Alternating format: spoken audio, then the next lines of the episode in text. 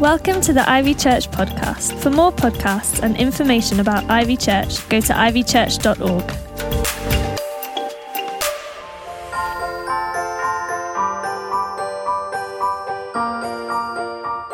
Isn't it interesting that we have this picture that effectively for Mary, that she was just like, the, that she said, Yes, of course. Uh, I'll, I'll, you know, you can come to me, uh, God, and change my life completely, and I'll just be fine with that. And it turns out, obviously, in the sketch, that the wrong Mary was there, and that the Gabriel came with the message to the wrong house at the wrong time to the wrong person. But the scripture tells us that actually it happened at just the right time that God came to the right person who actually said yes. And actually, whenever we say yes to God, even though we all have done lots of wrong, Jesus has come to put it all right again.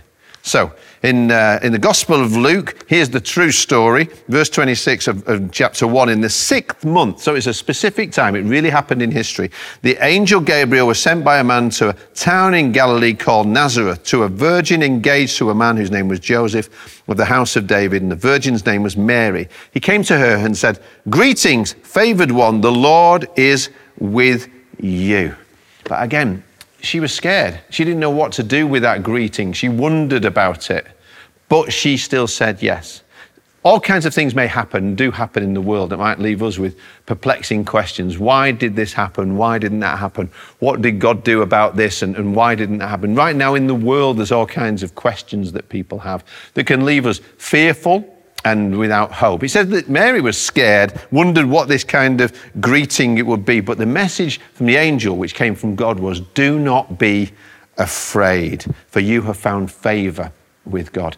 I love that. I mean, I remember for many years in my own life that I just wasn't interested in Jesus at Christmas time. Now I can't believe that's the case, but Jesus really never figured very much at all in my Christmas time. Um, and I took Christ right out of Christmas. And it became for me about all the trappings and all the tinsel instead of, you know, even the tree, all those things, rather than the one that it's all about. It's like having a birthday party where you go to the birthday party and everybody celebrates, but they forget the one whose party it was all about.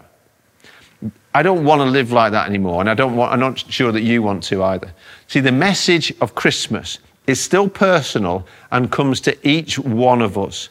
Just as the offer of that life changing love came to Mary and to her address and was personally delivered, every one of us has the personal opportunity to respond to the love of Christ and the offer to have our past sins forgiven, to have hope now in the present and forever in eternity. Because when Jesus comes into your life, he changes everything.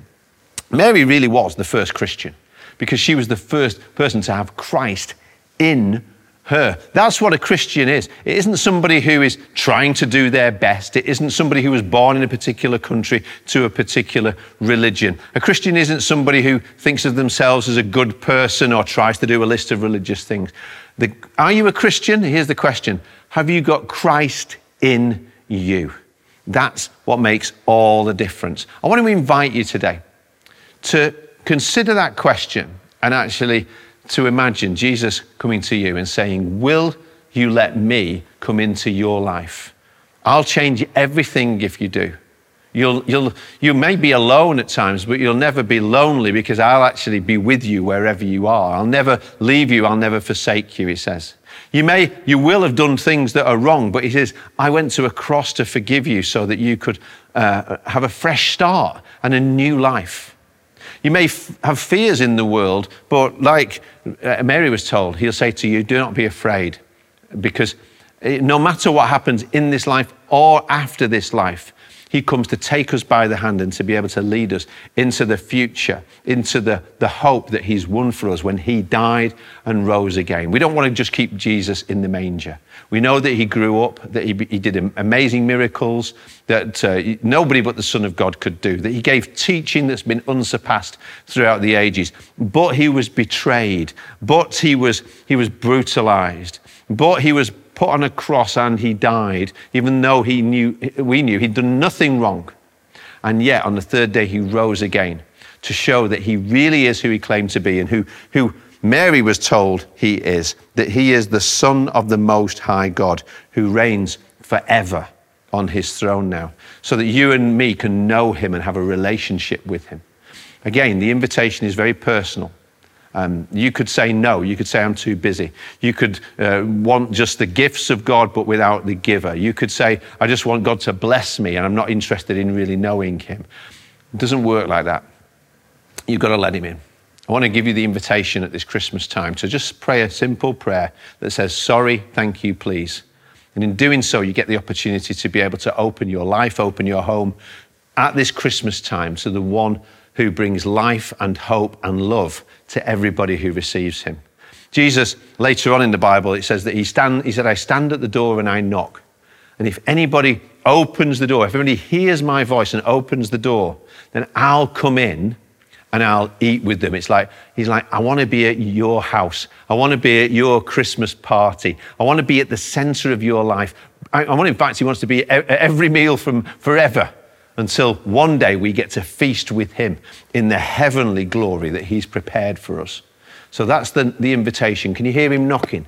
Do you want to open the door and say yes to Jesus Christ right now? So here's the prayer we say, Sorry. God, I'm sorry for the times I've ignored you. Sorry, I've t- times I've, I've lived for myself. I've just been all about me. Sorry for the ways in which I've replaced you, even at Christmas time, with, with all of the things that I worry about or all the things that I want. Please forgive me. Show me that you are the Savior of the world by saving me now from my sins.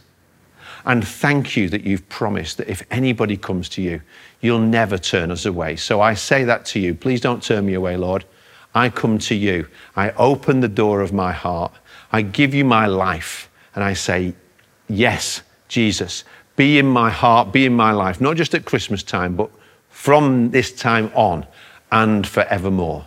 And if you agree with this prayer, please let us know. Send us an email to info at ivychurch.org. But the other thing that you can do is talk to God and just say that word that means I agree. Amen.